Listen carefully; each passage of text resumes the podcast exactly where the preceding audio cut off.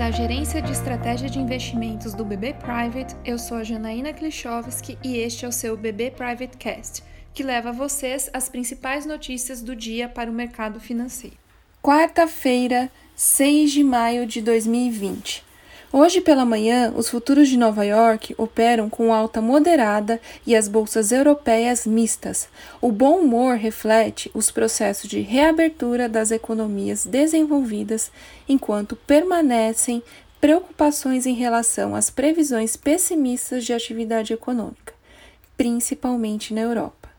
O principal fundo de índice brasileiro em Nova York, o EWZ, acompanha o movimento de alta no pré-mercado americano Contudo, o cenário interno pode pesar na bolsa brasileira hoje. Passando para notícias, a agência Fitch revisou a perspectiva do rating do Brasil de estável para negativa, mas essa revisão já era esperada pelo mercado. Ontem, a votação pela Câmara do projeto de socorro a estados e municípios deverá voltar ao Senado por conta de alterações no seu texto.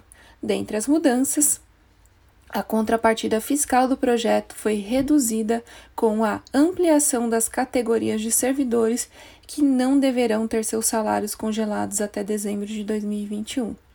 Ainda hoje, a Câmara deverá votar em segundo turno a PEC do orçamento de guerra, que foi pauta de ontem neste podcast. As expectativas permanecem voltadas à decisão do Copom, que sairá hoje. As apostas de redução da Selic deve continuar causando pressão no dólar, que permanece se valorizando ante o real. Vamos acompanhar. Obrigada, até a próxima!